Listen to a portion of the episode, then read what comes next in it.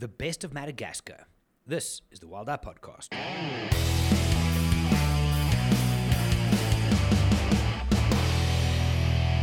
Hey, everybody. My name is Gerry. I'm from Wild Eye. And in this episode, I'm going to chat you through the best of Madagascar. This is one of the tours that we host to Madagascar, which is the fourth largest island in the world. Has an incredibly unique destination where you can view and photograph species not found anywhere else on the planet. Now, I mean that, anywhere on the planet. To me, just to segue off here for a while, I have been to Madagascar, and the one species there that is super unique is the aye aye. Now, if you haven't seen it yet, go and Google aye aye, A Y E dash A Y E. It's a creature which is, it was basically used, uh, Yoda from Star Wars was modeled on it. It's also King Louis's little, um, what I was the supporter, his, his right hand man in Madagascar, the animated series. So there's only about a hundred of those in the world, and they're endemic to Madagascar. You can only find it there, nowhere else. The closest I've come with something like that was in British Columbia, where the spirit bears or the Kermode bears, uh, there's about three to 400 in the world. So being able to see these things is pretty unique. Now, uh, I've hosted that trip a few times. Johannes done this. Luke is taking one of the next trips up to Madagascar. This is for 2023, I think from the 9th to the 20th of October. So just to give you some background, if you if you want to listen through this with me, if you're driving in the car or you're in the gym, whatever the case is. Madagascar is a dream destination for outdoor enthusiasts and nature photographers, with half the fun being getting to all the diverse attractions. Lemurs, baobabs, rainforests, and de- deserts. Few places on Earth offer such an intense and uniquely diverse kaleidoscope of nature. On this natural history tour, we will go in search of the island's signature animals, ranging from lemurs and chameleons to fossa and their amazing array of birds. We will also focus on landscapes, which includes everything from baobabs to orchids and so much more.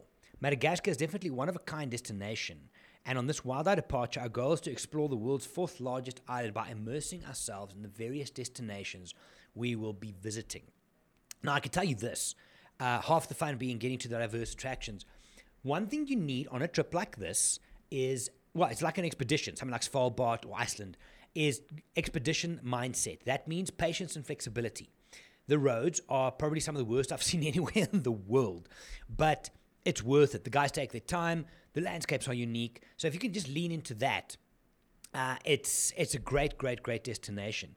Now, before I just take you through the itinerary here, step by step, for me as a photographic educator, it has it has been interesting that certain places are easier to teach at, to teach photography than others. Sometimes on a on a wildlife safari, like when there's leopards and lions and stuff, it can be quite hard because things happen quickly. Someone who's new might be able to look at one side of the vehicle, there's a leopard walking, you're shooting that, you're photographing that, the thing moves across, now the background changes, the light changes. If you're not very happy to very quickly change settings, it's challenging. It's very hard to teach in that quick situation. For me, Iceland and Madagascar, phenomenal places to teach because things are quiet and calm. Iceland, the waterfall's not going anywhere. In Madagascar, the lemurs generally are very chill because they don't have any natural predators. The fossa could be argued to be one of them, but the chances of seeing that's pretty rare. So these things are super chill, and you can spend your time working angles. You can literally walk around the subject and change your background, change your depth of field, include more, exclude more. So teaching wise and photographic wise, it's an amazing, amazing place. So just going to talk you through the itinerary quickly to give you an idea of what you can expect. On day one, you arrive in, in Tananarivo. It's also known as Tana, which is way easier. Um, we arrive on the first day. You overnight at the Palissandre Hotel and Spa. So someone we always stayed at. Very nice, very close to the airport, and a great way to kick off and to start the um, tour from there. Now, after an early breakfast, this is day two, we will head east towards Andasibe, a stunning rainforest park about four hours' drive from the city. The park consists of two protected areas the Perinet Special Reserve and the Manta National Park. Perinet is world famous for its population of Indri lemurs, which is the largest living lemur species. The journey to Andasibe offers first time visitors to Madagascar a gentle introduction to rural li- life with rice fields, red brick houses, and roadside stores selling seasonal fruit and vegetables lining the route. After checking in at Mantadia Lodge and enjoying a delicious lunch, we will venture onwards to Lemur Island, which is Vakona Lodge's private reserve that protects a number of habituated lemurs. There are four species to see the bamboo lemur, the black and white ruffed lemur, brown lemur, and one of the family of the Diademed Sifakas. Now, when I heard habituated, I was also like, uh, are these tame animals? So what they've done is lemurs can't swim, right? So they draw, there's a little moat around, and you go on a boat and you go around the moat, and all the lemurs on the island, they're super chill. The Sifakas are the one that dance. They they look like they dance. They just run weird. So those you often see. Uh, the bamboo lemur is a little brown one. It's a very easy start because what I often say on a safari is you have to stretch your photographic muscle if you haven't done it for a while. So this is a very easy, guaranteed way to get your camera out, pointed at some subjects, get some guidance from your, your guide who's hosting, I think it's Luke on this trip, and just get into the swing of things. Nice, nice start. Now on day three, after breakfast, you head to Mantadia National Park, which is about an hour and a half drive from the lodge. At Mantadia, you will look for some of the lemur species in the stunning park, including Indri indri, the Diademed Sifakas, and the grey bamboo lemur. Red-bellied lemurs and white ruffed lemurs can also be found. While the trails are slightly more difficult, and this is literally you walking through a rainforest, so comfortable shoes highly recommended. The rewards are great as the forest is taller, wilder, and less crowded than Perinet. We went through there when I was there. We didn't see a single other person. There's an abundance of bird, including the scaly ground rollers, pitta like ground roller, and the red breasted coua. To do justice to Mantadia, you need to spend the whole day in the park. This is a naturalist gold mine with many seldom seen species of mammals, reptiles, and birds. For lunch, you'll enjoy a picnic by the Rianosa waterfall, hike back to the vehicle, and return to the lodge. A night forest walk will be organized in the late evening in the neighboring reserve with a local guide. You can see a variety of nocturnal lemurs as well as a number of chameleons which make for amazing and very unique photography. Now, these night uh, walks, we do the same thing in Borneo, in the Great Bear Rainforest. You go walking in the evening, and it's amazing what you find. So the guys have a torch, and you walk along insects, bugs, chameleons. Sometimes, if you're lucky, you'll see some of the nocturnal lemurs. But the photography is great. I remember one instance where we found a very tiny uh, chameleon, fully grown about the size of my pinky, from nose to tail, right? if you were to unroll the tail. And what we did is I put all my guests on one side. I asked the guy to go to the other side with full backlighting. And it's not a dramatic light, but it's, it's soft. You can work it. And he slowly, I asked him to take it up and over the chameleon and end behind us. So in that one scene, the amount of different detail uh, shots that we got, different light, phenomenal. Really, really cool. So on to day four and five. This is at Palmarium Reserve. So after breakfast, you depart Andasibe and drive for three hours to Manambato. Here you link up with a boat transfer that takes you across to Palmarium. The Palmarium Hotel is situated in the edge of the reserve on Lake Ampitabe, Palmarium Reserve. It has nine species of lemurs that can be seen near or nearby, of which three are nocturnal, including the rare and elusive aye aye. Now that's where I saw mine as well. The Palmarium Lodge has a very beach-like, uh, beach resort-like feel but still very tropical. And all of these animals, again, they have no natural predators, so they hang around the, the lodge, like, for lack of a better comparison, like vervet monkeys in Africa, right? So these things are always there. Uh, and again, easy, easy, easy photography, which from portfolio and a learning point of view, I think is great. On to day six. In the morning, you'll visit the private Palmarium Park. The reserve is also known as Akanin'ny Nofy, which translates from Malagasy as the nest of dreams. It's spread across 50 hectares of peninsular land in the Lake Ampitabe area on the east coast of Madagascar, nestled on the banks of the Pangalanes Channel and the Indian Ocean. Separated from the latter by thin coastal sand dunes, the landscape otherwise compromises of littoral forest with relatively flat terrain and some well kept trails for exploration. You'll be able to discover the endemic flora and fauna of Madagascar, such as rare palm trees and plants like orchids and mahoganies, as well as reptiles and 10 different species of lemurs.